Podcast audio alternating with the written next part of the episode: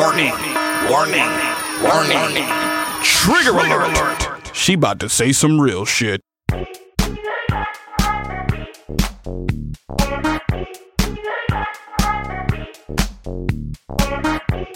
Bill Adler doesn't even have a cell phone. He you borrowed his. Somehow To- he managed to borrow his wife's cell phone.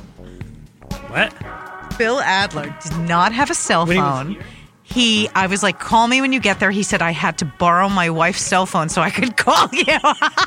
and I was like, damn, what a nice. Yeah, no, no, no. It's pretty. uh He says, well, I don't really generally need one. He's, you know, I work at home. I'm like, yeah, and thank God he's not into all that like um I don't know Inst- anybody. in- Instagram nonsense like the you know the rest of us. Is that better?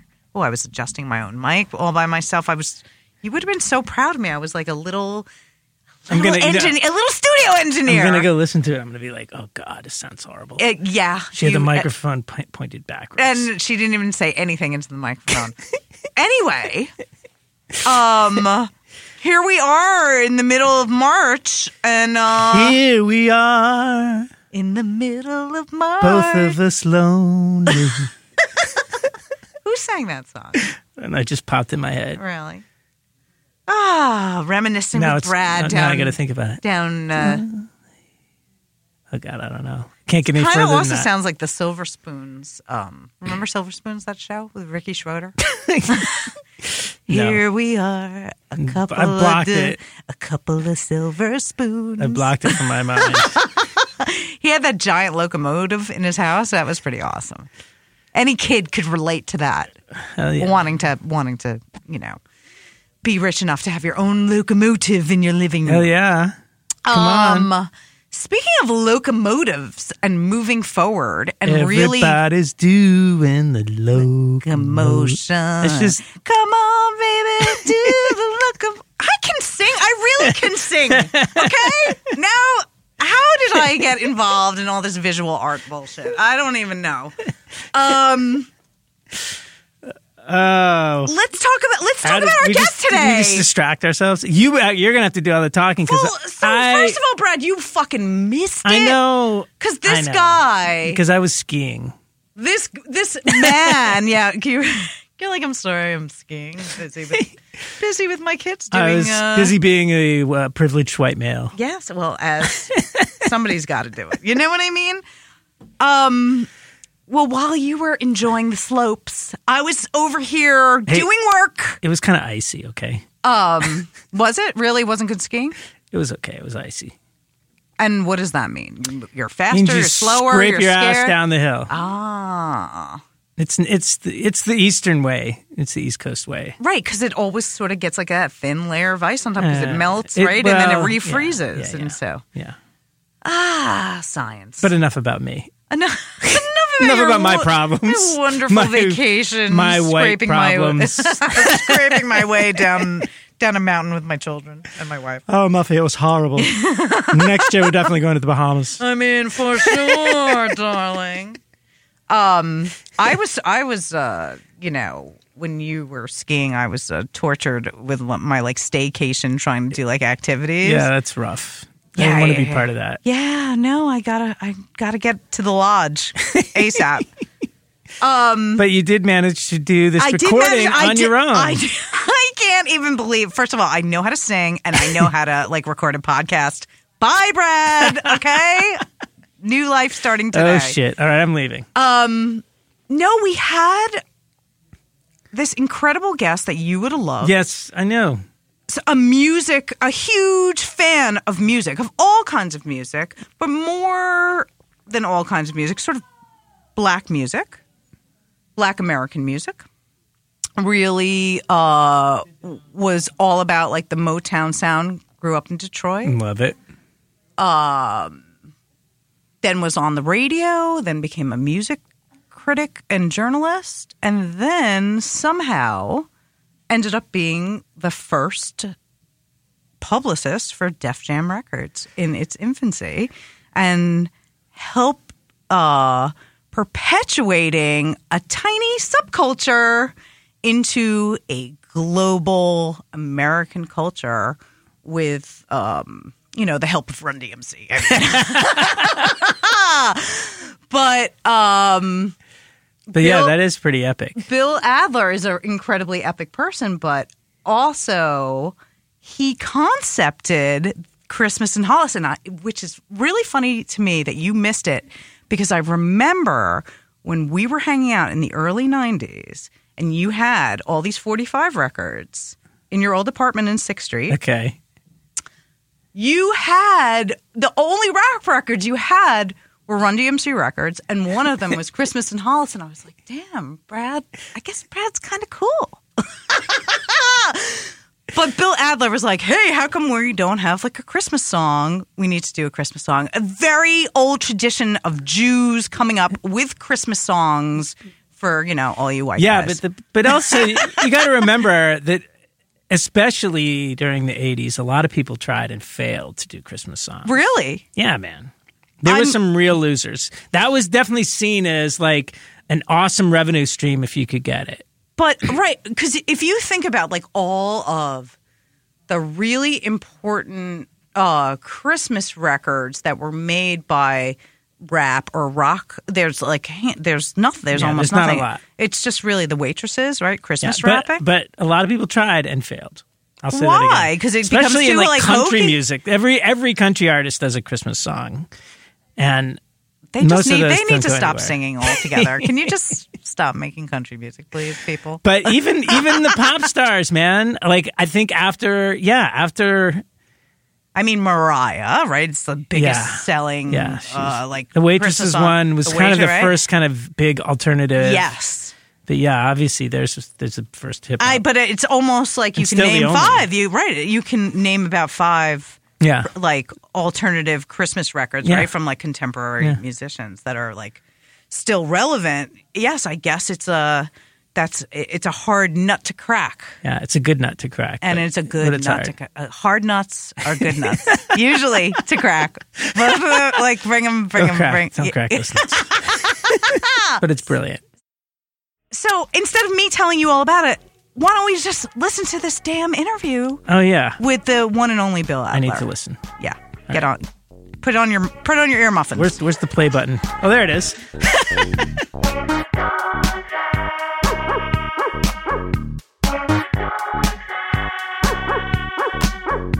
I'm so excited to interview you, Bill Adler. You are such an interesting person. I appreciate it. Thank you. And I'm happy to be here. Um, first of all, you're a Sagittarius like myself. Well, well. It's very funny though when when I'm doing research for my guests. yes, ma'am. It's it's very interesting how some sites present people. So Wikipedia gives me a whole bunch of different um, external links and books and this and that. And then when I go onto the Internet Movie Database, they're like star sign Sagittarius. Oh, that's right. That's right. That's interesting. Yeah, yeah, yeah. And I, I, I just thought it. I thought it was so funny. Okay, so you're originally from Brooklyn, It's true. and then you moved to Detroit. Why did your family want to leave New York? You know, it's it's a very good question, um, and I think it was the kind of question that that bugged uh, those parts of the family that remained here. You know, my mom was born in Brooklyn. My father was born in Jersey City. They met at NYU. And, uh, you know, uh, they got married. They made uh, three babies pretty quickly in Brooklyn.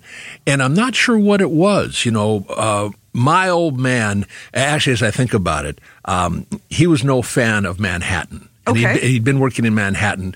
It was just too much for him. You know, my mother used to clown him. She called him, so know, where country. in where in Brooklyn? Sheepshead Bay. In Sheepshead Bay. So, uh, my mother used to call my father as, as uh, you know, country.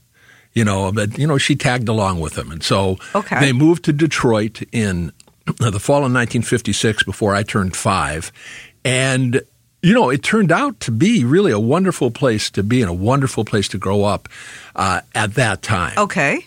and so and I think my old man was was uh, you know happy there, and we moved to the suburbs by the time I started high school. But uh, yeah, Brooklyn and then Detroit. Okay. So you so you were a music editor basically right in college and a DJ. All that. And so you were drawn. Although it wasn't really in college. I'm a college dropout. oh, me too. Great. So what, what I liked, I, I didn't care about uh, school. This is the University of Michigan. Uh, Tough school. well, sure, but you know, Academically, it's a tough school. I got in, and um, you know, I started to study you know, you know liberal arts.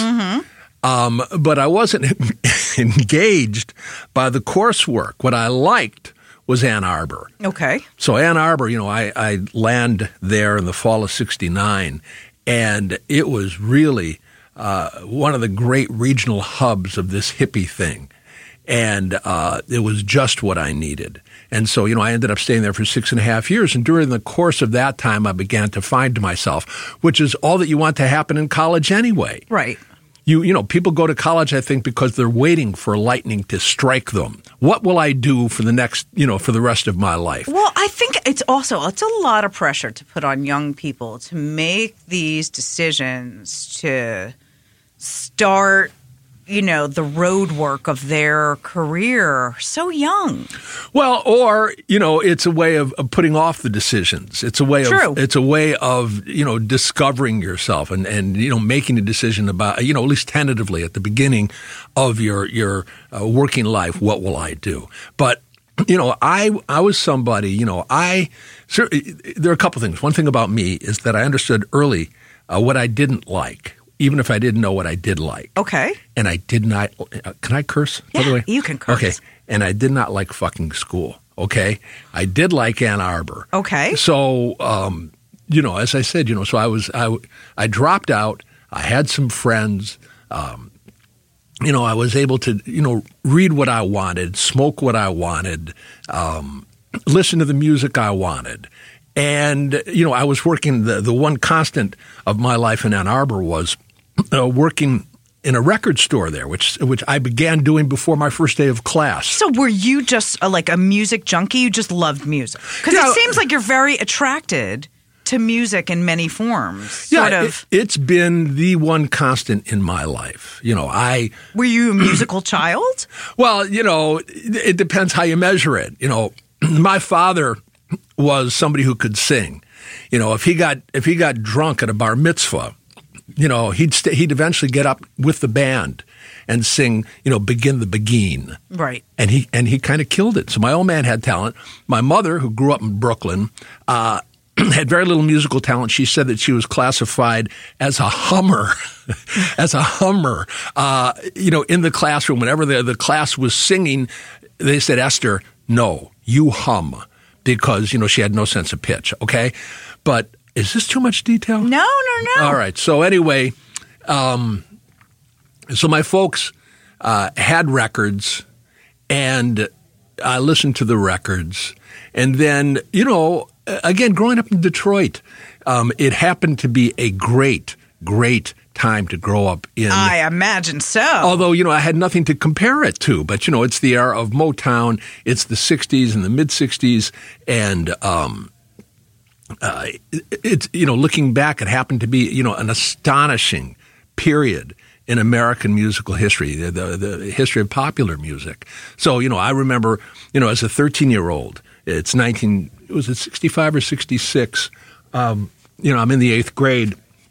And looking back on it, it's it, this is remarkable, you know. So those are great, great years, you know, for rock and roll and soul.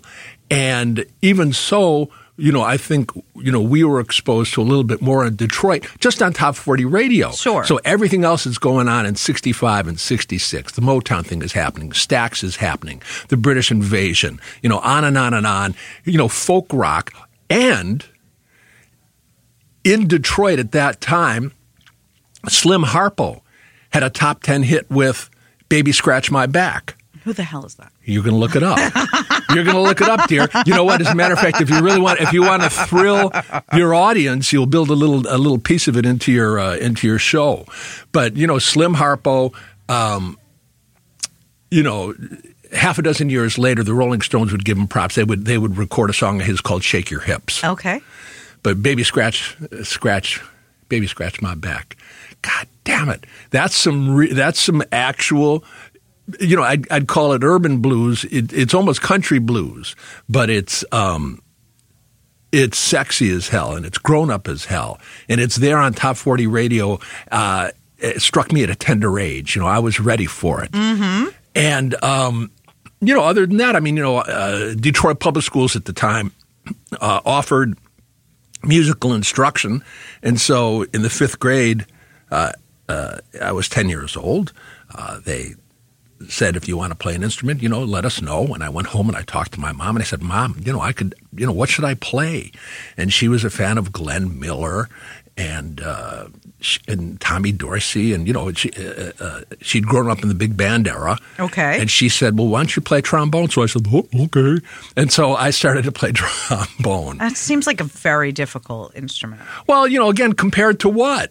You know, I didn't, I didn't choose any of the others. And, Okay. And and and, But uh, the brass stuff, like you have to be able to blow in a certain way and have like sort of like power. Like I, I remember I couldn't play trumpet or trombone or like. Did you I try those things? Right, and I couldn't play flute. I wasn't blowing incorrectly, so they gave you, me the. you're you're kind of they you're, gave me the violin. They were, and I was, was like, "This say, wait is a minute. horrible." No, you're you're you are an unusual woman, an unusual young woman. Very few uh, women that I knew, at least you know, the, you know, I'm whatever, 16 years older than you, you know, were picking up brass instruments at the time. It was going to be a violin or a flute. okay. You know, but you know, you say No, you, no, I you wanted to. I wanted to play. I wanted to play like the you adventurous individual. I mean, whatever. I'm a rule breaker. yeah. it didn't work out. I got the violin, and um, I was terrible. So now you're DJing in Ann Arbor. You love Ann Arbor. Right. From there, you started Writing. writing and moved into journalism. Yeah. Music critic Yes. in Boston, in for the Ann Arbor Sun, for the Daily News. Yes. How does that happen? How do you pick up all these freelance gigs in other states?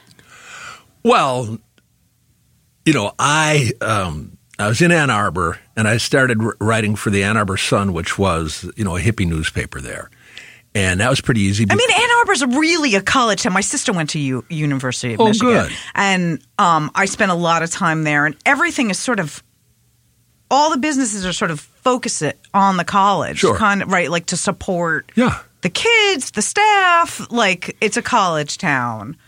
Um, obviously, music is going to be very uh, influential because Yeah. it it's um, young people. Yes. and they love music. Yes. So now it's a hippie newspaper.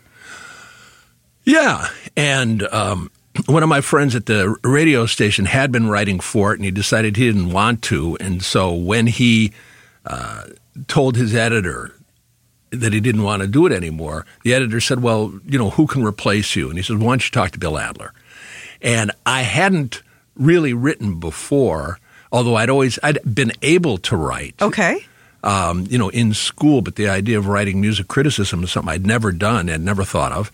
And uh, so this this guy approached me and said, "You know, you want to give it a shot?" And I said, "Yes." And I fell into it, and it was fine. Okay, so good. So I did that. And Uh, so, were you like a hypercritical, or were you just sort of uh, like, w- what was your take? Were you a hater, a lover? I'm an enthusiast. Okay, you're an You know, my, enthusiast. you know, my my idea is, you know, uh, I've encountered this album by this artist, and I'm essentially, you know, a, a, a fan. Mm-hmm. And I want to share my enthusiasm. That was my basic idea. You know, I didn't, I, I didn't get into it to, to uh, clown the artists. You know, um, and you know, I don't know that that's generally speaking.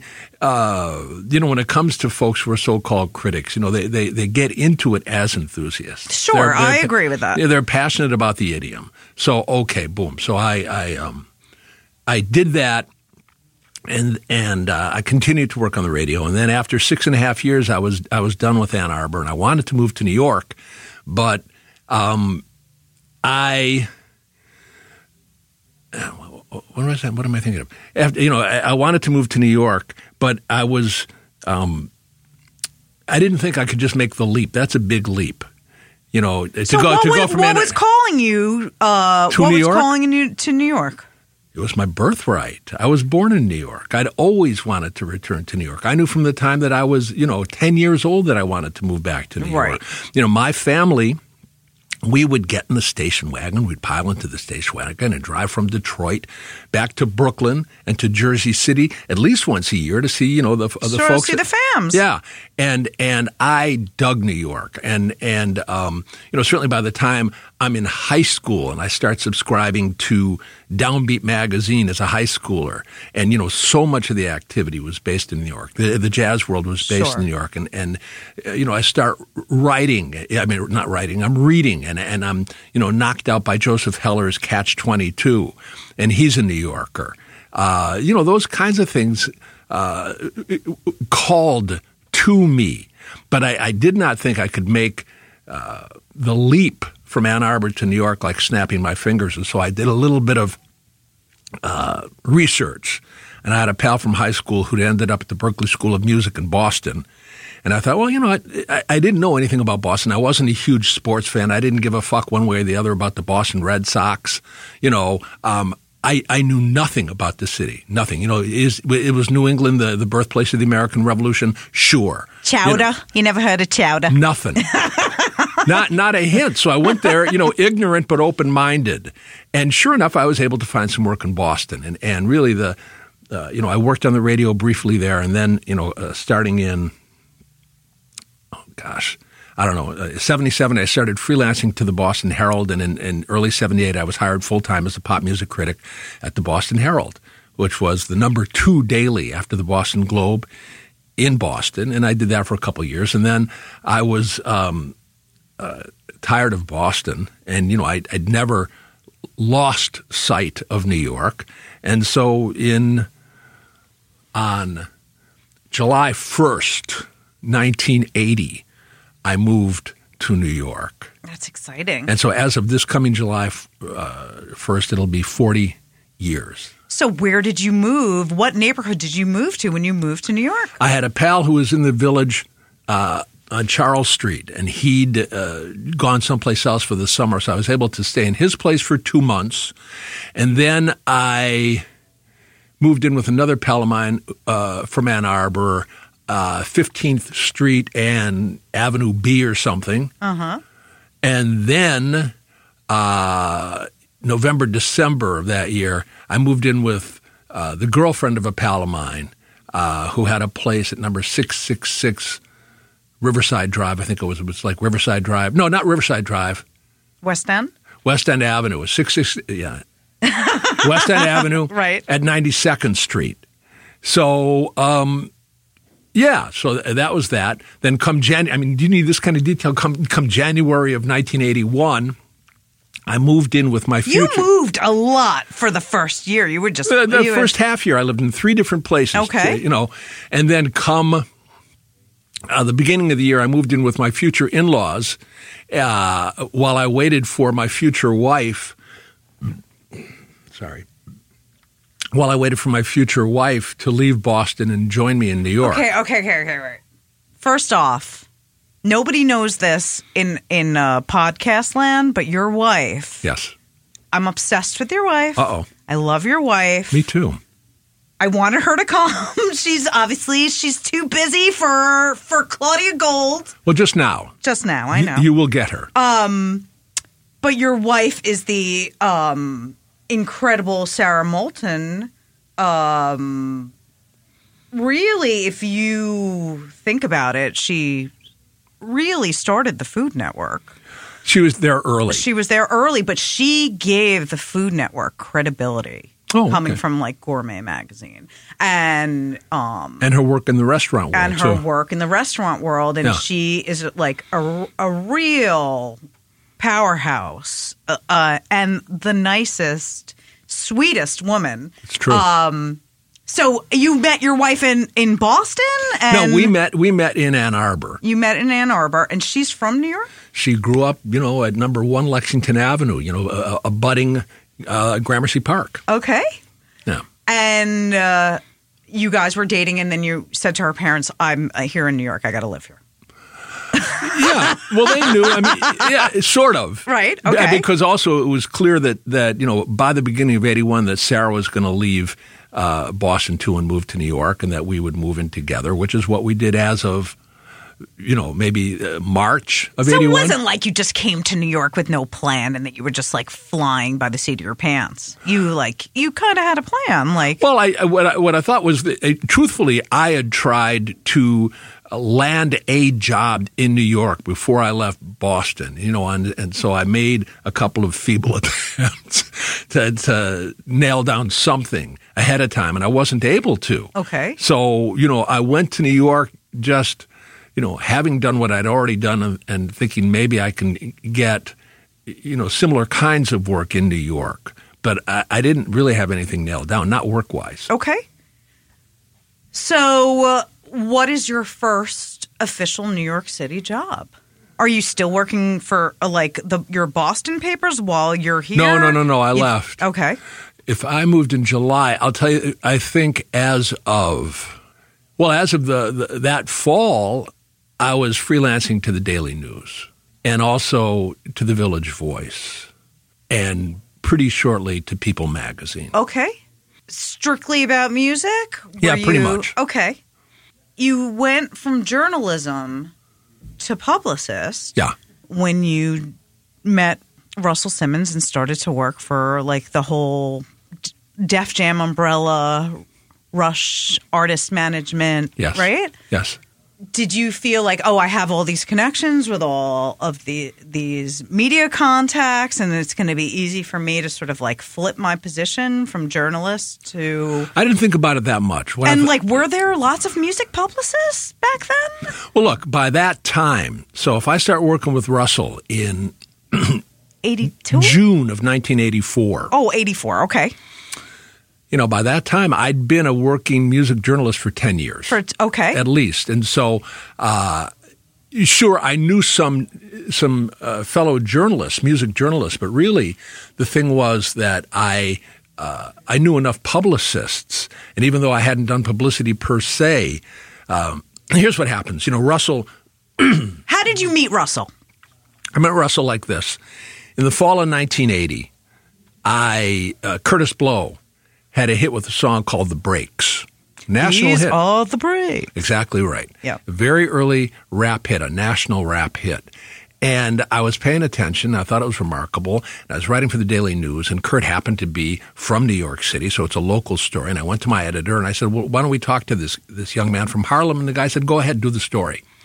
And so I wrote it, and um, you know, met Kurt and also met his producers, Robert Ford and J.B. Moore, and they talked an awful lot about Kurt's manager, this guy, Russell Simmons. And I don't think I met Russ at the time, but his name stayed in my mind.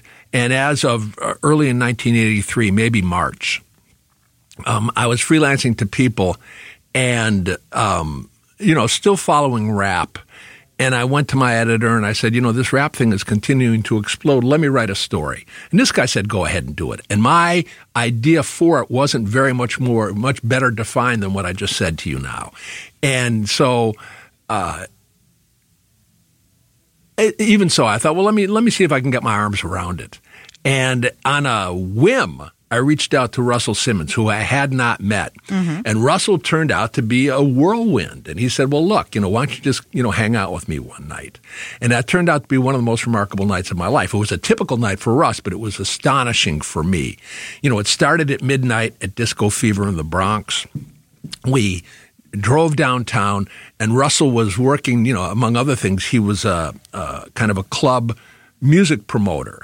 So he was he took a job working for Disco Fever. He was promoting uh, games people play by Sweet G, which was on the Fever label. And so we went from one club to another, where Russ would, you know, walk right past the velvet rope into the DJ booth, uh, hand a copy of the record of this new record to the jo- uh, you know to the jock and whisper in his ear a little bit and we'd we'd hang out and then we'd split and go to the next spot so in the course of that night we went to um, oh fuck me i'm trying to think of the name there was there was a a, a club right in times square uh, that was you know slightly corny but gigantic and then we went to bentley's which was um, the kind of place where Andre Harrell, aka Dr. Jekyll, would hang out. It was kind of a, a bourgeois black spot. And then we went to the Paradise Garage, which was you know pretty gay. Yeah. And then we went to the Roxy, which was you know a, a complete landmark. I mean, an astonishing place at that time. A, a roller rink, a roller rink that was turned into you know a hip hop paradise on Friday and Saturday nights, and then finally. Three o'clock, four o'clock in the morning, we turned around. We went back uptown to Disco Fever, and Disco Fever. So you, you weren't staying to see the record played, and and the people sort of like the um Russell the kept way, it moving. Okay, He just he kept- needed to see a lot of DJs that night. Yeah, that's all. Okay, And and and then also, you know, the end of the night was going to be at Disco Fever, and Disco Fever, you know, people still don't know enough about it. But suffice it to say that after everything else I'd seen that night, Disco Fever was so remarkable to me that I decided that would be the focus of my story. I wasn't going to write from the general to the specific. I was going to write from the specific and let it stand for the general. Okay. So I did. I wrote a feature about Disco Fever for People magazine. And a year later, I um, it was an election year, and I was no fan of Ronald Reagan. And I thought to myself, God, you know, how can we get rid of this stooge? And um, my brilliant idea was to write an anti-Reagan rap. Now I'm not a rapper, but I can write. I, I, I thought, well, yeah, the idea was I'll write this and I'll, I'll give the lyrics to Kurtis Blow, who I knew, and Kurt would because I also knew Kurt didn't write all his own rhymes. So I thought, well, maybe you know, maybe he'll rap this, and we can rap Reagan out of office, or uh, Kurt would record it, and we can rap Reagan out of office. Now, to get the lyrics to Kurt, I had to meet with Russ again, and the two of us um, hung out and shot the shit. And uh, I think I read my, my rhymes to, to Russ, and he didn't think much of them, but he was intrigued. He says, Well, what else do you do? And at the time, um, I, through a mutual friend, I'd, I'd met this guy, Steve Gebhardt. And Gebhardt was a dozen years older than me. And back at the very end of the 60s and early 70s, he was like the house filmmaker for John and Yoko. And, you know, everybody knows that the two of them made a, a series of short films at the time, but they weren't actually filmmakers. Creative folks, yes. Sure. Geniuses. But, you know, d- did they actually know the mechanics of making a film? No. Gebhardt did that. okay. He did all of that. And, and so. Takes a village, Bill. It takes a village. Sure. so as of you know December of 1980, John Lennon is shot and killed, and I met Gebhardt early in '81, and he said um, that he wanted to make a documentary film about the life of John Lennon, and would I work with him because I'm a writer and Gebhardt was not? And I said sure. Mm-hmm. So I told Russ about this, and he lit up instantly, not because he gave a fuck about John and Yoko, but because he says, you know. I want to make films with my artists someday. He says, Why don't you come work with me? And I said, Okay, because I'm still freelancing. I'm not making enough money really to live. You know, thank God my wife made some money. Thank God for Sara. Know what I mean? Thank, thank God for a wife. You know, just, you know. I thank- mean, let's hear it for wives out uh, all over the world. Thank you. Exactly right. So um, Russ said, "Come work with me," and I said, "Okay." Now the thing about Russell is that for all of his brilliance, he's not. Uh, he's certainly not a conventional businessman. You know, he's not a corporate flowchart kind of guy. No, he sort of wrote his own rules Right. of how this all works. Right, and and and he made it work. So I hung out with him for you know the first two weeks. I went out with him every night because I just thought, well, why not? And um, then I, you know, I realized that um, I didn't need to go out with him every night. Invariably, he was, to my way of thinking, he was going to be the most interesting person in the room. Okay. And so uh, I was married by then. I was older than everybody else by then. Uh, you know, I, I just, you know, after one night, I went to work the next day. I said, listen, Russ, um, I have an idea.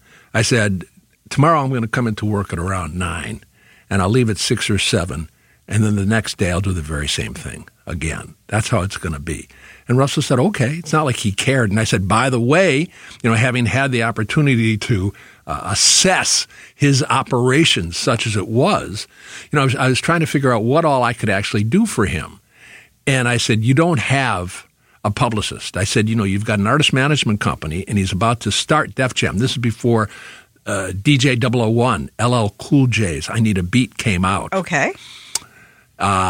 I said to him, "You don't have a." But you know, also at that time, forgive me. You know, uh, with Rush, you know, he's managing Kurtis and Run DMC and Whodini and Dr. Jekyll and Mr. Hyde and Spider D and Sparky D and um, a bunch of other folks. You know, and and this stuff was happening, happening, and and uh, mostly what was being done on their behalf. If they had a publicist at all at any of the, any of the labels, uh, the quality of the work wasn't very high as far as I could judge. So I said to Russell, I said, "Look, you need a publicist. I'll do that for you." And Russell shrugged and said, "Okay, go ahead."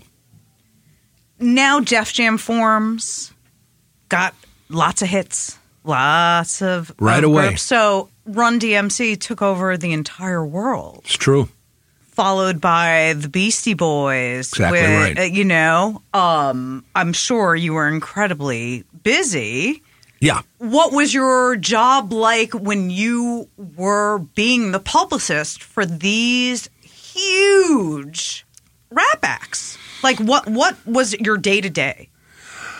Just Are you like making sure all the newspapers got their record Yeah, yeah. and and What and I did was what I did in some ways was very conventional. I just did it on behalf of these unconventional artists. Okay. I just pretended that you know, if you were going to pay attention uh, to Michael Jackson, you needed to pay attention to Run DMC as well. If you're going to pay attention to uh, you know the latest dance records uh, out of England at that time, the records that were uh, uh, big on MTV at that time. You needed to pay attention to our guys as well. You know, so I would, you know, um, which is, you know, what I had going for me as a publicist is that rap music was a huge popular hit, artist by artist and record by record, from the very moment there started to be rap records.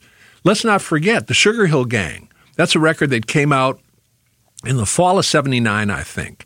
And it's one of the very first rap records. It comes out on an independent label. It's 15 minutes long. And nobody's singing. Okay? It was huge. It was Gi- so huge. It was gigantic. And it was gigantic not just in America, it was an international hit right away. And essentially nothing ever changed. It was always gigantic. Right. You know, the, did the music establishment know what the fuck it was? They did not. It took Right. them 10 years to, to start to buy in to that, you know, buy into rap. So it, it, it the, the 80s were So this what- tremendous era for independent record labels who would take a shot. So, why do you think that the industry was so resistant to embracing rap Well, you know, I mean, uh, mostly as, be- as like a real genre? because you know what, it, it really was, uh, uh, you know, for all of its success, it was very subcultural, you know, and there wasn't any obvious connection to what all else was going on at the time. If you were a music lover like me, you, you knew that there were uh, predecessors, obvious predecessors Sure. that resulted in rap music. But, um, you know, lots of folks in the industry did not know. So on the one, and, and then also it was just such a fucked up time in American popular culture.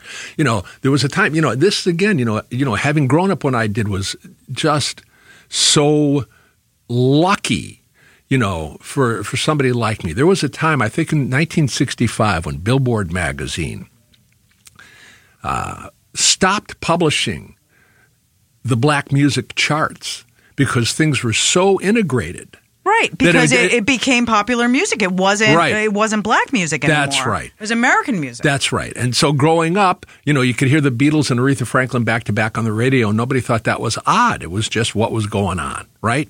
And so that fell apart in the 70s with so-called AOR radio when you know radio moved from AM to FM and you know uh, what had been underground radio was kind of standardized and Okay. it became this format called album oriented radio and what they did was resegregate American pop. You know, rock and roll integrated American pop, okay? Starting in the 70s, uh, album oriented rock resegregated it. And so what you had on so called rock radio was. Uh, th- there were there were no artists of color, none. It was all you know. Rock and roll was something made by white white folks. Well, you'd have a little like Thin Lizzy or Jimi Hendrix, but that's about it. Sure. Okay. because they were sort of coming Um, Well, Thin into Lizzy the is Irish. Why do you think? And because Yeah. I think this is a real problem in our culture beyond music. Right, right. But the hyper labeling of everything and like having to put something into a neat little box. Why is that so necessary? Can't music just be music? Well, you think the way I think, and uh, and also, I mean, you know, as I, as we've discussed, you're younger than I am, but I mean, to me, you know, I came up at a time. It's the hippie era when you know one of the one of the watchwords was everything is everything. Okay. So, you know, in, in some ways, you know, that couldn't be more meaningless, but it meant something to me, which is, you know, most of the barriers that separate one thing from another are artificially constructed. And that, you know, those kind of constructs are what defines somebody being a square. When, you know, th- th- that was a term, you know, somebody who just, you know, didn't understand understand, any- uh, understand the kind of connections that could be made between two apparently disparate things. Lived in a box, so he was known as a square, right? And the hipsters and the hippies after him were people who made connections that the squares didn't make. Okay, and that's been a guiding rule for me my whole life. Now, all these you know decades later, you know people still want to put stuff in a box and not make these connections.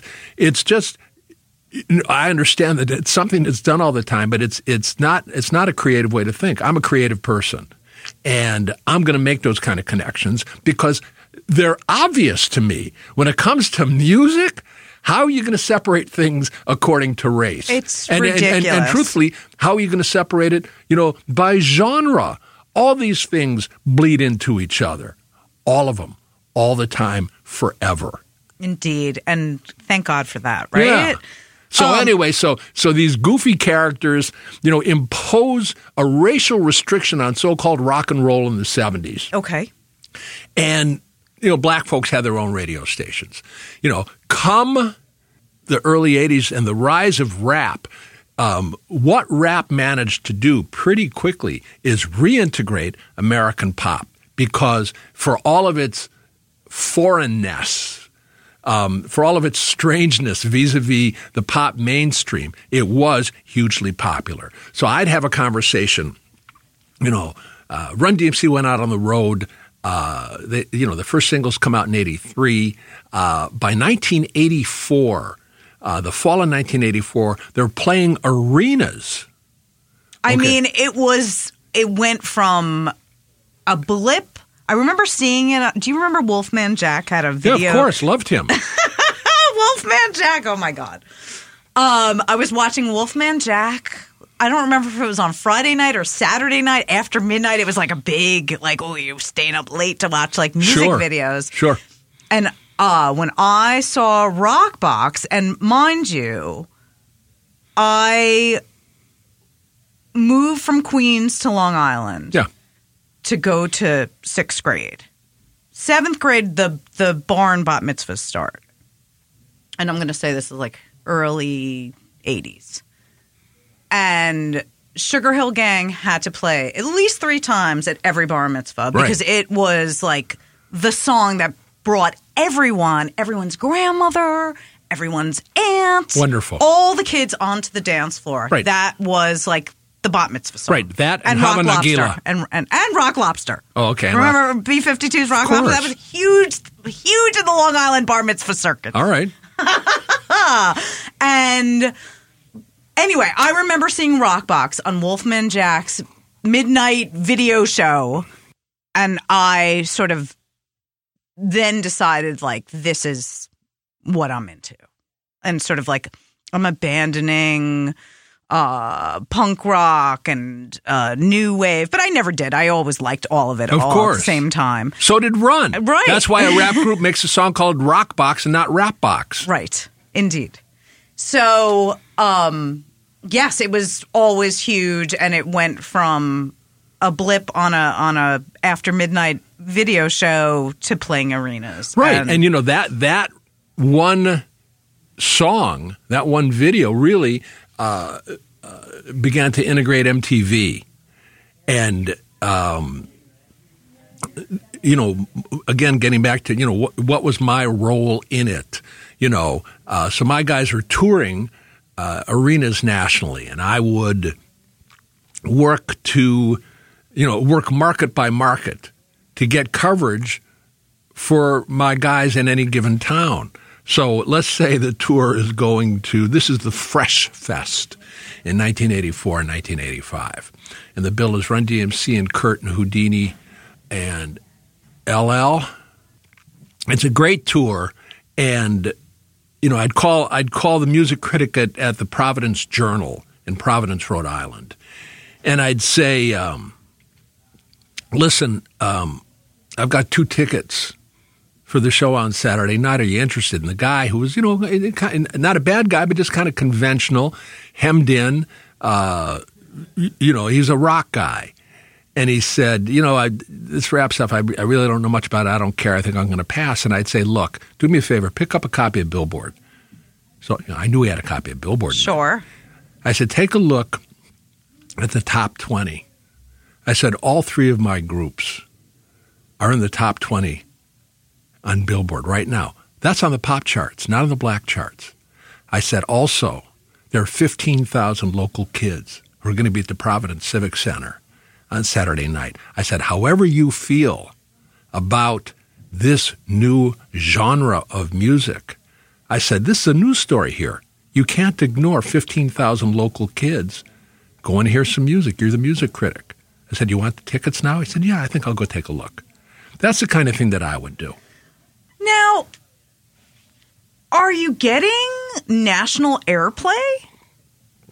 No, that was the thing about about um, rap. Also, I mean, really, it's a testament to just how powerful it was because there was so much establishment resistance to it Absolutely. You know, I think of I think of '86 going back to Run DMC again. You know, so so they start with Rock Box, and the next that's '84. In '85 they put out King of Rock. In '86, as part of the Raising Hell album, they put out their version of Walk This Way, which is a cover of a song that was originally recorded by Aerosmith, and it features Steve Tyler and Joe Perry. It completely resurrected their career. That that song single handedly. It also like the visuals of it are so you know, now in retrospect, are so important because they were like literally ripping a wall down. That's right. Between um, rock and rap. rap, rock and rap, but it was more of like the rock was like the establishment, white people, Right. like you know, and like no, we're fucking coming through this wall, Right, and guess what? We can perform together side by side. It's not a problem. right? Okay. And so, um, but that was a record, you know, as big as it was. And the video, of course, was played to death on MTV. It was a great video. It was like it was. I felt as if like it, our people were coming through, like move over. Right. Right. But um, it, it did not get any play on rock radio. It got very little play on rock radio. but it was all over MTV. It was constantly. but also, I mean, here's the thing. It, I'm telling you right now, it was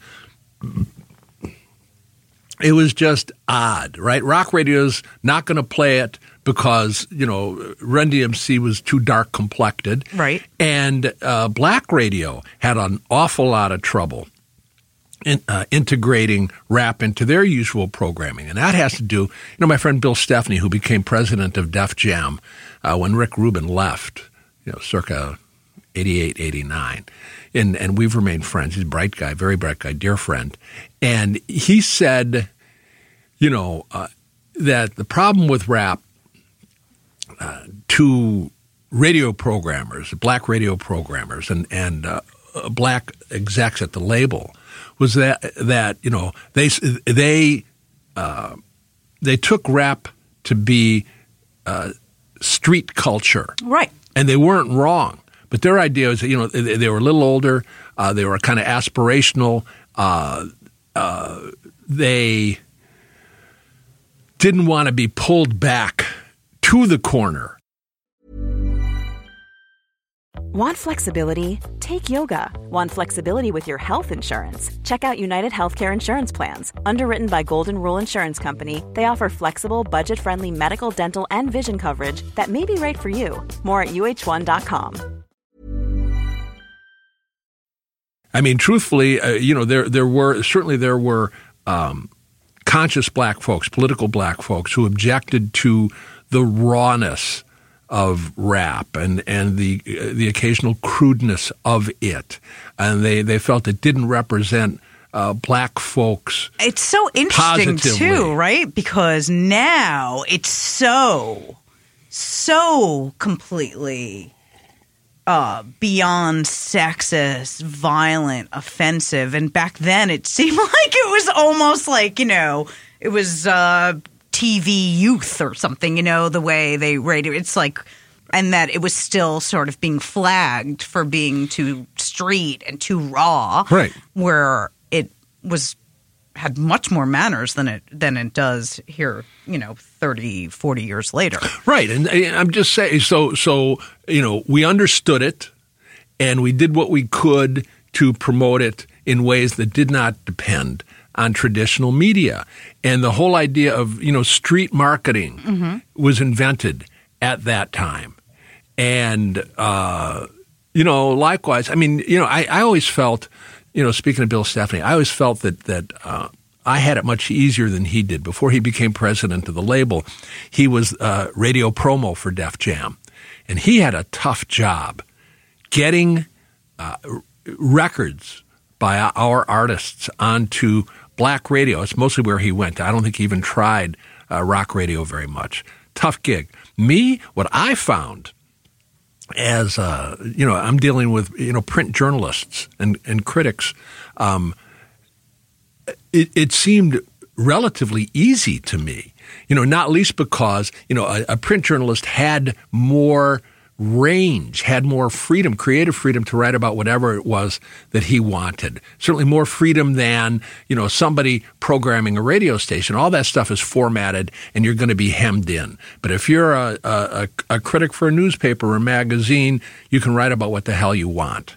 And so what I found very early on was that there was tremendous interest uh, from journalists everywhere. It was the hottest shit in the land. It was just all of a sudden fashion changed Right. and all the kids were sort of following this Pied Piper uh, rap music Right. around and and sort of you know putting um, earmuffs on to everything else and it it excited youth culture in a way that music hadn't for a long time. Yeah, exactly right. Do you feel like you had an advantage with these sort of establishment uh, organizations being white? Well, Because you're like, come on, man. Like, you know what I mean? Like, don't be so focused on race, right? Presenting sort of. I don't recall. I don't recall ever, you know, discussing. No, but there's a, there's some sort of like interesting juxtaposition. Let let me let me just say this. You know, uh, and again, Stephney would you know, has talked about this. You know, our office was uh, a, a cool little uh, sh- shell. What's the word that people use when they say, you know, we, we live in a A bubble. in a bubble. Okay, let me start over again. Okay, so our our office was kind of a cool little bubble in terms of race relations. We had black folks and white folks working side by side, and Because it wasn't about that. right, and just you know, everybody was uh, kind of equally energized by the work that we were doing. And we respected each other, and we came to work every day and did our jobs, you know. And so, it wasn't it wasn't a problem. Certainly, you know, it, it's not like you know uh, I had a problem with the artist or they had a problem with me because you know. And by the way, I'm going to say this: you can use this or not. Um, I know that Jews pass for white. I reject it. I reject it too. I never have considered, and I, I say this constantly. I never knew I was white. I never identified as white. I still don't think Right, I'm white, but right. I have been told in the last year or two that I'm white. I'm white passing. You're a Jew. You're white to everybody but white people. And when white people are like, you are not white, then are you white? You know what I mean? I agree with you. Jews are kind of on an island of their own. They're not people of color. They're not uh, white. They're just sort of in a bubble. Well, I just it's you know I think of it genetically. You know, we're we're a tribe unto ourselves. Right. We're, we're like the the Uh, Irish, but I agree with you 100%. the Irish, the you know the Celts, you know um, whoever. You know uh, that we we come from a particular par- part of the world, and our DNA will take us back to that part of the world. Indeed. And so, anyway, and and in fact, if you take a look at Def Jam in particular, not that this was you know extraordinary, No, no, but it's it was a lot of Jewish people. it was it was blacks and Jews working together, which is a more or less constant theme in American music history going back to the beginning. I I agree because Of- I think show Ju- business. Jews are very progressive in um, politically, um, where they've been um, scrutinized and um, you know had so many prejudices against them that I feel like growing up you learn that's not how you how you act because we don't like it when it's done to us. We don't act like that. So Jews, it's it's a it it's very interesting conversation for another another time. yeah, I'll just but, say that you know, listen, But I agree with you. Jews have been very very instrumental in um, pushing uh, black music. well, I- you know, I wouldn't I wouldn't say pushing. I'm just saying. Well, they're the, the, There's they're a- they're not the catalyst, but they they are you know a help a helper. I believe that there's an affinity. There is. between blacks and Jews in the music business. And I'm not even sure why it is. I don't know if it, it comes down to politics uh, as much as it does to culture and to, to you know social factors. But it's You also know, so male too. It's so like you know the music business, and it's it's it's a it's a business for men. well, sure, but there are plenty of creative folks, and I mean there are, there are plenty. I mean, you know, I mean even uh, what happened to Def Jam upends that because you know. Uh, Rick was the producer, and he was, you know, ostensibly the more creative guy, and Russell was the manager, and he took care of business. Sure, So, you know, so much for stereotypes. right. The music business is plagued with controversy, as is Def Jam, Sure. and as is Russell. Russell is a a hot topic of conversation right now, especially in in the media. True. And when I was working at bars and nightclubs in the early 90s, it was a well known fact between all the female employees stay the fuck away from Russell Simmons. Here's the thing, you know, And it's a shame because his legacy is so important. And now people are really coming for him. right. Well, look, there are a couple things. You know, well before uh, I started working with Russ, um, you know, I began to understand as a music lover that there was the music and then there were musicians. And it was it was shocking to me as a 20 year old or a 25 year old when I start to get into the biography of the musicians to find out that you know uh, artist X in his personal life was just a piece of shit and and you know I, I couldn't figure out well how how could he uh, make music so beautiful and turn out to be such a a, a terrible human being besides and I, I, I don't have an answer to it except I accept it. Okay. I accept that you know artists are human beings, and that uh, many of them are not saints, Right. even if they do saintly work. So there is the work, and there is the worker, and you know I'd begun to uh, separate them, The art from the artist. the art from the artist, um, a long time, pr- you know, before I started working at Def Jam, and you know vis-a-vis Russ, you know, um, I know that you know he went out every single night of his life, and most nights uh, he'd end up with uh, you know a woman. Uh, I did not hang out with him. Certainly, I, you know, I did not hang out between the hours of midnight and six a.m. with Russ. He had other friends who did that with him. Uh, I worked at Def Jam between uh, 1984 and 1990, and um, I never heard a word said about Russell's sexual adventures or sexual misadventures. Nothing. Okay? And, uh, you know, now these allegations have come out. And Russell, as everybody knows, strenuously denies every single one.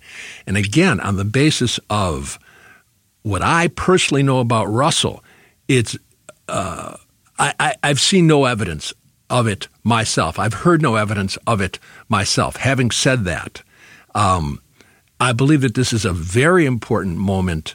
Uh, you, you know, this whole uh, Me Too movement is hugely important, and it speaks to really uh, all the factors that would keep a woman silent in the face of even rape. And, um, you know, are there, uh, is there a small minority of women who speak up about these kind of attacks? Uh, uh, is there a small minority uh, inclined to take advantage of the present moment to shake down a rich man? They're going to make a false allegation about him, and it's going to be so embarrassing to this individual that he will pay you off. I believe there's a small minority of women who will do it. But I also believe that the vast majority of women who uh, make these kind of allegations in the present moment do so against heavy odds. As many women as we hear, uh, hear from, even today, they're just a tiny fraction of the number of women who have to endure these kind of attacks. So a woman It's been normalized in the culture forever, forever. forever. So for a woman to stand up and say, um, you know, this is what happened to me. This man violated me in the following fashion. It, it takes tremendous courage to do it. And I'm inclined to accept at face value the majority of these allegations. Fair enough. Me Too is a very uh, polarizing and confusing world to navigate. I'm sure as a man, definitely as a woman. Um, it's interesting. Kobe Bryant is this very like polarizing figure on my Facebook. All of the men on my Facebook all defend him. You don't know what happened. You weren't there. The man paid his thing. He's a genius. He's the best. He's the greatest. Most of the white, white passing feminists, uh, which is another big group of friends of mine, are like, this guy's a fucking rapist. This guy completely um, threatened this woman. She was afraid to testify. Let's not forget. The, the fact is, nobody knows except for her and him, right? Really? And sort of, what is our place to judge at all? What occurs to me, you know, is really the, the key figures in this are black women. The heat has arisen because first Oprah and then Gayle King. Right. but Gayle see- King was just taken. Uh, oh, it was uh, taken out of context. I'm just saying and- this speaks but- to uh, a, a broader phenomenon, which is um, black women in a situation like this are in effect uh, forced to choose between their racial identity and their sexual identity. And um, it's very, very difficult. There will be a price for them to pay. If you know, if in fact a black woman, you know, makes an allegation like that against a black man, you know, is she standing up for herself? Is she being strong as a woman? You know, or is she being a kind of a race traitor? How dare she say this uh, about a black man, and particularly a prominent black man? And that's an ongoing discussion right now, and that's what a lot of the hubbub is about right yes, now. Yes, indeed. Yeah. Okay, what made you decide to leave Def Jam? Sort of in its, you know, prime. Um, I had a boyfriend who was a Def Jam artist, Who was that? Sam Sever. Oh, really? Uh, yes. I love Sam. yeah, Sam's great. Uh, Downtown Science. Shout out to Downtown Science. Def Jam. And 3rd Bass. And oh yes, and he produced uh, 3rd Bass. Indeed, indeed. So And he did the well, he did the drums on the first Run DMC record. yeah, he's great, Yeah, great yeah, man. Yeah, yeah. Um, and he was in your movie Tougher Than Leather. Was, he has a cameo in it. That- I, I blinked and I missed it. Uh, yeah. so anyway, uh, I left because they wouldn't pay me anymore. And actually, at that point, you know, You're like you're finally making money. You can't pay me. well, I mean, truthfully, you know, I was saying if you can't pay me more in terms of a salary, give me a piece of the company. Sure. I've been here since before the first single. We've had nothing but hits. Um, and Russell wouldn't hear of it. And so I left. okay. And you went where and decided to do what? You know, I did a variety of things. I mean, the first thing I did uh, was I, I started a, a little PR company of my own, and I did that for maybe a year. And then uh, in 1992, uh, I worked that calendar year as a, a VP of PR at uh, Island Records. I was hired by Chris Blackwell. And uh, that didn't work out so very well, so I was basically fired before the year was out. And then I restarted um, my own PR company, and I did that between, you know, whatever it would have been 93 and 96. And then, you know, by that time, I mean, things are just so um, kind of random or at least unpredictable. You know, I'd, I'd begun 92, 93, I'd begun working with uh, a poet named Bob Holman. And, you know, Bob's basically a kind of a beatnik or 10 minutes after being a beatnik, you know. Uh, he used to, he got to start in New York, uh, you know, performing at the, uh, at the St. Mark's Poetry Project. Um, and then he was involved with uh, uh, the Nuyorican, po- uh, the Nuyorican, Poetry Cafe, yeah, Alphabet City. I feel I feel really dumb. Don't don't get me fumbling about this. And then Bob was working at the Nuyorican Poets Cafe uh, on East Third Street, maybe. And uh, you know he was uh, open-minded enough to hear rap as poetry, and so he came to me and he said, "Listen, let's put together a series of rap meets poetry readings." And so we did that and generated a lot of interest. And by 94, 95, we had a record deal. We created a label called Nuyo Records, and we put out a few records. And then uh, the plug was pulled, and then it was revived in '96 when Danny Goldberg uh, went to Mercury Records and became a pre- uh, became president. And Danny gave us another shot, and we created basically it was the same label, and we decided to call it Mouth Almighty, Mouth Almighty Records Okay. uh, having taken our inspiration from Whodini, uh, who did a song called Big Mouth and included mouth, mouth, mouth, mouth, mouth, almighty. And so, um, uh, so I That did- one that you got a big mouth, a big mouth. That's right. That one? All Yeah, right, yeah, all yeah. right. See, I know my rap. Right. So so that lasted between 96 and 98. That was something I did. Oh, and then, you know, again, you know, kind of one thing leads to another, you know. Um, you know, I started to do some consulting, although I did it sort of for free. You know, I don't even want to talk about it. Some It's a- books, some movies. yeah, yeah, stuff. yeah. You know, I, I, you know, I wrote a book about Run DMC in 1987. I um, wrote the text for a book of photos by Janette I Beckman in, brought ni- I brought my copy with me that right I've had in since 1991. I've had for thirty years, I guess. That's And I Gilman. brought it for you to sign. I well, have, I brought feel I feel I feel dumb because um, you know I've just absorbed you know since you and I met whatever it was a month ago, you know I I um, I showed it your gallery, just so you know. Just wait a minute. Just wait a minute. I know. I know. Say say talked about the gallery. Anyway, I, I um I bought a copy Okay. of Bombshell: The Life and Crimes of Claw Money. um, after we met, really. Uh, about a month ago, and I've just absorbed it, and I think it's fantastic. And I feel like an idiot for not having brought my copy for you to sign. well, That's a great book. I'm waiting for my invitation um, for dinner. Oh, So I see. Fair enough. So yeah, I, I, I you know, I, I, I made one book about Run DMC, and I wrote another book about you know uh, hip hop photography, Rap. and then and then um, A generation of black rockers. yeah, yeah, uh, taking my cue from Greg Tate.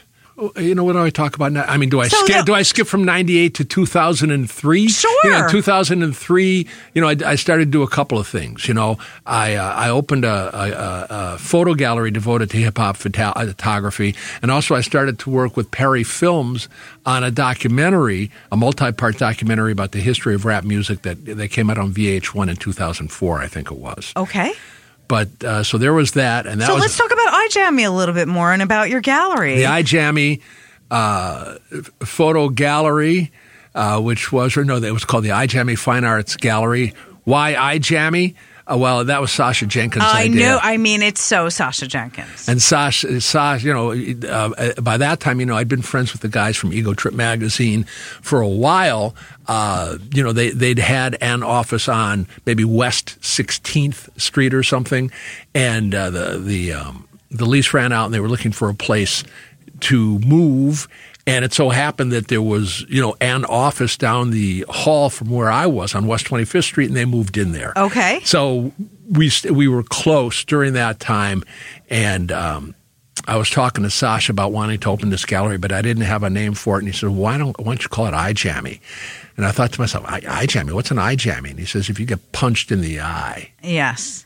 But it's just very like New, it's like New York slang, but it's so specific. It's so Sasha. Right, and it, but it's also it's it's very hip hop. It is very hip hop indeed. And so, so I liked it, and that's what it was. And I, I ran the gallery between 2003 and 2007, and um, gee, that was a lot of fun. I was in your skateboard. There was like a skateboard show. Well, that's that's uh, due to our friend Mr. Cey Adams. oh, indeed. Cey Ad- shout out to Cey Adams. Cey was the curator of that show, Was he? of course. Um, and Cey also was going to be, you know, so Cey was the one who knew Claw Money. I did not. I'm in your book, in the book with you and Cey, the hip hop book. Well, again, see, that's a book that, you know, that, that's something else we did, uh, Say and I together in, I want to say, 2008. In the fall of 2008, we put out a book called Definition The Art and Design of Hip Hop. And Cey and I were the co editors of it, but I will. Certainly, you know, I have no problem giving him credit for the idea for the book. He's a guy, you know, as a visual artist in hip hop, he's always felt, uh, you know, like a stepchild. You know, these rappers get all the, They, uh, they- uh, all the love. Oh, here's Claw saying that's true.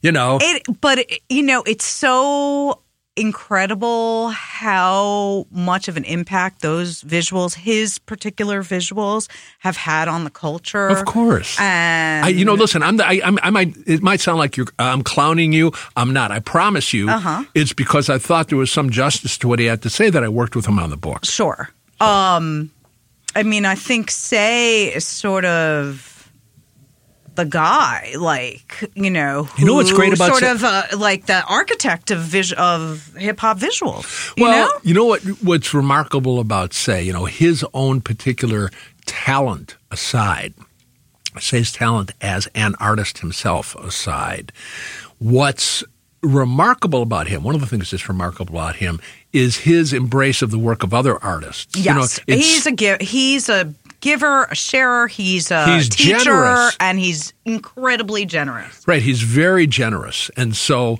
that was, you know, the the the vision behind the making of, of definition was wait a minute, you know, hip hop oriented artists in a number of uh, different genres and a number of different idioms have been influencing, you know, the America's visual arts, you know, for forty years already. So let's let's give them props. And um, I always have ha- felt very um alienated from hip hop when I was, especially when I was writing graffiti, when I would kind of be hired to do backdrops or the sets for videos. When you say alienated from hip hop, you mean alienated from rap ah, right, right. or the rap music or the rap music. Yeah. I I felt, you know, I was hired to do lots of um, video work, Right. and this is sort of I was a stylist, and I would do some set design stuff, and I was just sort of like in in that world. Um, and I'd be like, "Hey, I'm here to do the graffiti. Hey, it's me." And uh, it, it was a, a less than fanfare reception. like you're doing the graffiti, like whose mom's is this? Do you know what I mean?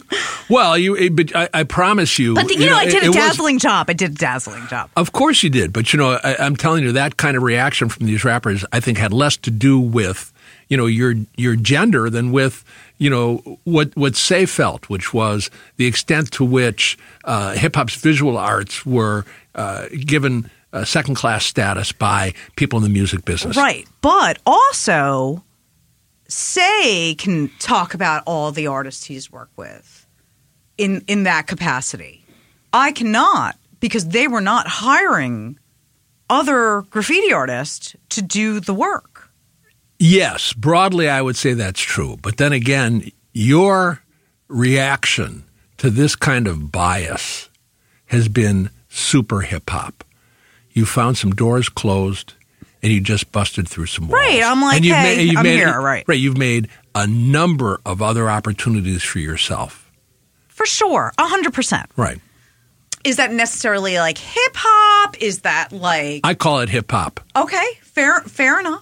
Or you know, or or you know, you can say it's real life. I mean, you know, I, I think of my career. You know, my career hasn't been defined solely by hip hop, and what I have found over and over again is, you know, what's been instructive to me is the number of times I've failed. You know, I try something, it doesn't work. You know, there's nothing to do but dust yourself off and try something again, try something new. That's it. That's kind. That's that's kind of basic. Having said that, you know, uh, that impulse writ large defines hip hop, given you know, kind of how far out of the mainstream it was to begin with. Right. So do you think hip hop is still a subculture? Well, I think there are subcultures within it. I think Okay. I, I think at one and the same time, it's it's super pop, and yet you know, and I'm I'm no, uh, I'm not at all a deep student of contemporary rap. Uh, you know, but having said that, it doesn't mean that you know there aren't scenes, not just you know all over the country, but all over the world where uh, people are still doing what what rappers did at the very beginning. I mean, you know, you go back to you know there were independent labels and uh, artists independent. You know, you know, think of, of uh, Luke Skyywalker making his own records, Sure. and, and Too Short making his own records to begin with. Who needs a fucking label? I'll make my own label. You know, that kind of that kind of impulse uh, uh, adheres. You know, uh, to the present day, continues to the present day. You know, in in slightly different forms. You know, now it's easier than ever to make a record.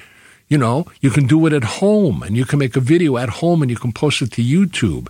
And there's an awful lot of that that still goes on. And then also, yeah, then you know, you, you can be you can be Jay-Z and you're a billionaire and you do whatever the hell you want. So, you know, at this point, you know, it's useful to think of how much time has elapsed. You know, I wrote a story for the Smithsonian Magazine um, just this past December to mark the 40th anniversary of the release of Christmas Rappin' by Kurtis Blow.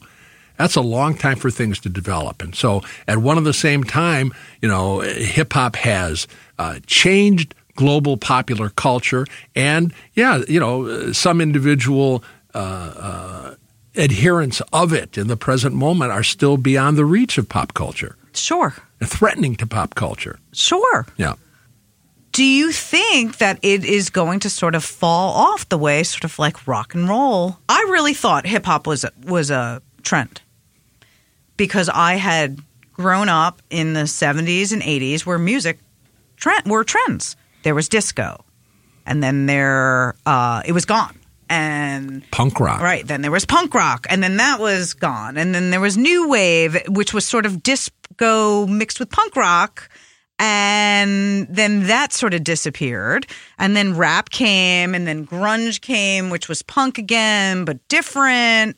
Um, and then that sort of left. But hip hop it just is steadily rising. It's steadily increasing.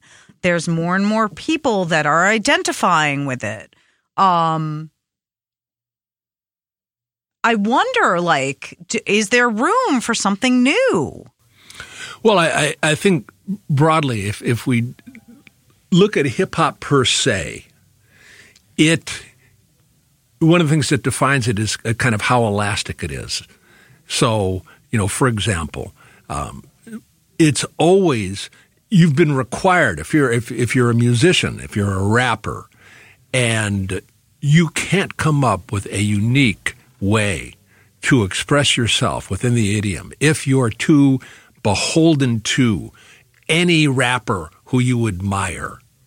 You're you're dead. You're a dead man. Right. You'd better figure out a way to uh, individualize yourself or you're going to get nowhere. Likewise, if you're in France, you have to rap in French. If you're in Africa, you have to, you know, rap in whatever the local language is. Okay? You must. And so it's going to be hip hop, but it's not going to be, you know, LL Cool J wherever the hell you go. So that's Right. that's one thing. It's it's elasticity.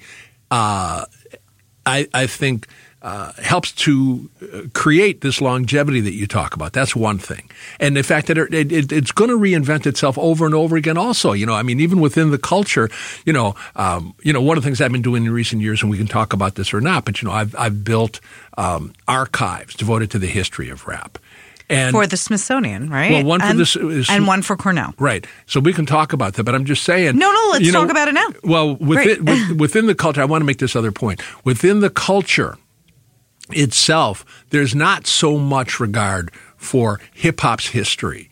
You know, really, it's it's still open to newcomers. It requires newcomers. It's going to refresh itself over and over and over again. I would say it's at the expense of reverence for the history. But fuck me, I'm old. Right. You know, I just say it's It's o- it's, for o- the, it's, for young people. it's open to new artists all the time, and so that refreshes it all the time. Having said that, also, I want to make the point that the, the lasting legacy, the astonishing, lasting social impact of hip hop has been to reintegrate America. Not just American culture, America. You remember Steve Stoute put out a, a, book at this point is 15 or 20 years old called The Tanning of America. You know, that's what hip hop did. There's no Obama in the White House without hip hop. And so I think Obama himself would say, okay, now, you, you want to believe that uh, that kind of force would have kept Trump the fuck out of the White House. Right. Okay. That's some kind of anomaly. You know, as powerful as hip hop is, It's it- Queens. It's Queens. Queens, New York. Whatever. Okay. Take over. All right, but I would, I would, I would say broadly, you know, um, hip hop has literally changed the face of America, the complexion of America. So that's one thing. Okay. Okay. So now you want to talk about hip hop history? Yes. All right. I started to archive materials about the music I loved before there was such a thing known as rap or hip hop. Okay. When I started to write about music as a, uh, as a young critic, uh, you know, my particular interest was uh, uh, black idioms. I like jazz. I like R and B and soul. And I, you know, I, I certainly lo- I liked rock and roll as well. But those are the things that I cared about. And so when um, I started to write about it, if if you know, I'd been working in a record store, and uh, I'd been holding on to promo copies of the records I was interested in from the time I started working in the record store. But what I didn't do, you know, at that time, you know, this is all very physical, friends. This has nothing to do with the digital world. There were there was uh, such a thing as called records, okay, and the record salesman would bring promo copies of these records, Right. In the to white us. sleeves. Right. and and uh, I held on to those as a music lover, but when I started to write about it, I began to hold on to stuff that I'd thrown out previously, namely the artist bios and the PR photos. And I did it because, you know, if Bobby Blue Bland was going to come to Ann Arbor, and uh, he had a new record out, so I could listen to the new record. But if at least I held on to a bio, I might learn a little bit about what led up to that moment, and I'd be able to write about it more intelligently. And particularly with regard to uh, uh, black artists, uh, there weren't a ton of, and black idioms, there weren't a ton of reference work. So I thought, well, let me, in effect, create my own reference works. And so that's when I, so really starting in 1973, I began to collect these kind of materials on the artists I cared about.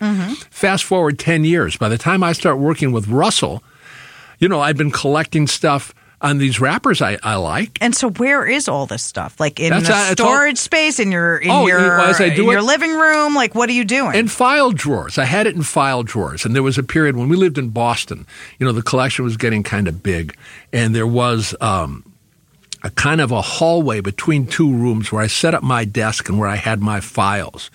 And my wife uh, would walk past that uh, passageway and kind of hide her eyes. She would look away, you know, from this mess where all my stuff was. She called it the ugly room. And she just she just kept walking. So she endured it, but um, it wasn't uh, wonderful. It, it didn't look great.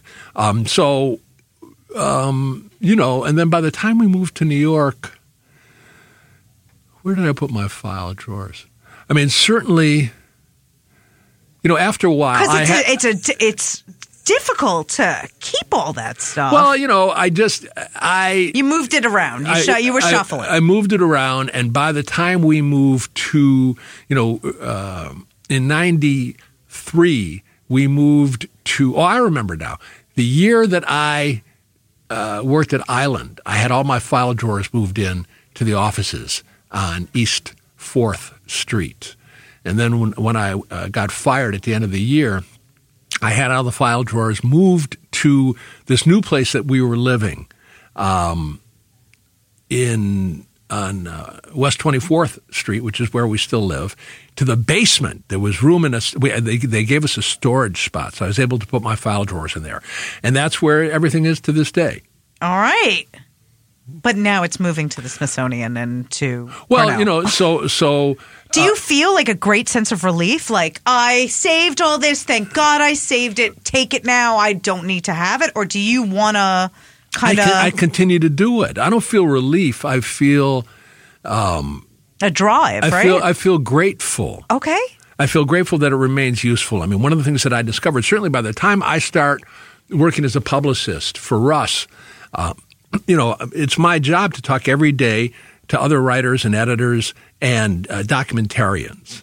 And um, when they heard that I had these kind of materials, uh, you know, a lot of them wanted to borrow my stuff. Right. And I always made it available. But, you know, you have to know me personally to get the stuff. It's retarded, you know? Well, you know, how else are they going to get it? right. But you know, I, it, it just it really did strike me after a while that you know maybe maybe there's a, a better way. So when uh, you know uh, Cornell jumped up, Katherine Reagan, who's the chief uh, rare books librarian at Cornell, expressed an interest in it. Um, I was delighted, and my only stipulation really was um, it can't just live in file drawers at Cornell. You have to digitize these, these Right. materials and put it online. And that was kind of groundbreaking because, I mean, obviously, you, want to believe that all, all the stuff pre-internet just uh, you can't find it. Well, that's true. That's one Right. thing. And real particularly to the extent that there were uh, uh, other kind of hip hop archivists, the kind of things that people collected were uh, were records and flyers and photos. But uh, collecting these kind of materials, newspaper and magazine articles, advertisements, uh, flyers, you know, paper ephemera, basically Okay. um, tour itineraries, uh, press releases, you know, on and on and on.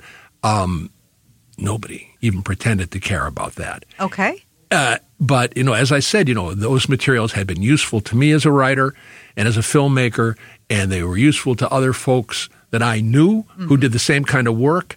And so I thought uh, it would be useful as well to anybody who cared about uh, hip hop history, no matter where he or she is, you know, and, and they could access it on the internet.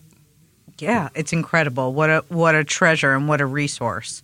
Well, you know, I want to believe it, and then you know, I've I've got another collection, the uh, the Eyejammie photo collection that's gone to the Smithsonian, the the National Museum of African American History and Culture, and again, so gratifying to have it land there. Gratifying to me, you know, it, it's basically all the photos that I couldn't sell when I was at you know, when I ran the, the, the Eyejammie gallery. You know, I think I was a, a good exhibitor. You know, I've got taste. You know, I could I could curate a show, but I couldn't sell anything. I might have been too early. You're not a merchant. I'm not. I'm not. I'm not I think of myself as the wrong Jew. so you know, I couldn't sell it, and, and you know, when I shut down the well, gallery, it just was like it, it's, it's interesting. Early hip hop photos in the '90s were viewed sort of as corny in a weird way. Well, it, it was, was- sort of like the 90s was like we're officially here and like that stuff is like cool but whatever like we're moving forward Well, just remember that, you know, I, I ran the gallery between 2003 and 2007, so Hmm. it's not the 90s. But even so, you know, I, I, I take your point, and I think the way I thought of it was like this. it, it was, too, it was here's a- young to be historical but it was too historical to not be historical do you know what i mean like i just think that the the audience w- wasn't well versed in how compelling those images Well, are uh, w- what I think was, you know, I, I thought of it like this. You know, um, you know, I've got a photo of Big Daddy Kane, big, beautiful black and white print by uh, Al Pereira. Okay. let's say, and um, I'm I'm trying to sell it 11 by 14 uh, for two hundred dollars. right And I, I had the feeling that, you know, folks would come in and see the photo and they'd be electrified by it. And they'd remember, wait a minute, I saw that in Right On magazine 20 years ago. And I paid $2 for it. And then to have Rhea Combs, who's the photo curator at Smithsonian, purchase it and add it to their collection. Um, actually, you know, uh, she bought it in 2015. The, the museum didn't even open up until 2016. But what that says to me, the, the, the most gratifying part of it to me is that, in fact, I was right, and these photographers were right. This stuff is history. It's history and it's art. And Yeah. now all of that is codified, it's confirmed.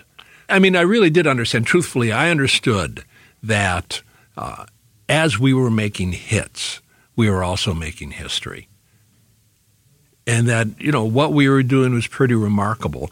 And, you know, to hold on to uh, these photos, and, and, and also real particularly because this is more unusual, to hold on to what was written critically about this stuff in the moment was going to have historical impact down the road. Right.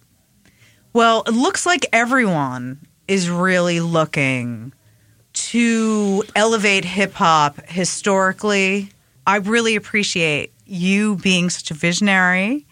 I really appreciate you in the great tradition of Jewish songwriters writing an incredible Christmas song. Do you know that, like, Well, I didn't. I, I don't know that I well, wrote. co-wrote, co-wrote, I conceived of it. conceived as all good Jews do.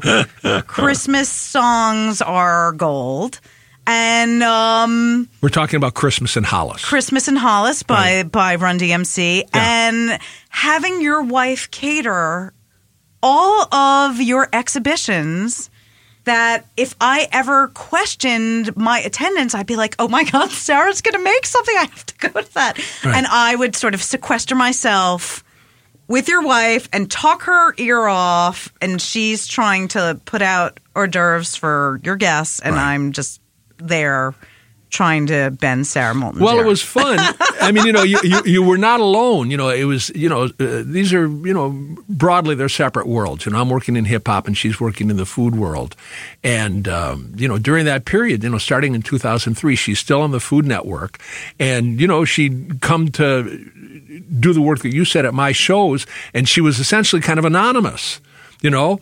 She was, but, but you know, because she's on, you know, national television, you know, somebody like you would come in and, and you know, do a double take. Wait a minute, I was I've, like, se- I've seen this a woman. I've seen her on television, haven't I? I'm like, she's roasting nuts with the rosemary and maple syrup. Like what? Yeah, Yeah, it yeah. was. Um, Yeah, yeah. It was. Um, it was a beautiful thing, and that's what New York City is: is a conglomeration of cultures. I call it a mishmash. How about a that? mishmash um, of of lots of good stuff, Yeah. and um, you know, I really appreciate all your contributions, and thank you for. It's been coming on the fun. I appreciate, you know, it, I'm just saying my life has been so random in a way. There was never a time when I was 20 years old and I dropped out of school. There was never a time that I thought, well, you know, roughly, you know, 45 years later, I, I would have done, you know, any number of these things. I didn't know. I had no idea. Just one thing has led to another. But as we've discussed, you know, the, the what binds it all together is an enduring love of music. Indeed, indeed, and and happy accidents. Right. So, well, here's to the randomness of it all, and we'll see you soon. Head over to Hulu this March, where our new shows and movies will keep you streaming all month long. Catch the award winning movie Poor Things, starring Emma Stone, Mark Ruffalo, and Willem Dafoe. Check out the new documentary, Freaknik The Wildest Party Never Told, about the iconic Atlanta Street Party. And don't miss FX's Shogun, a reimagining of the epic tale starring Anna Sawai. So, what are you waiting for? Go stream something new on Hulu.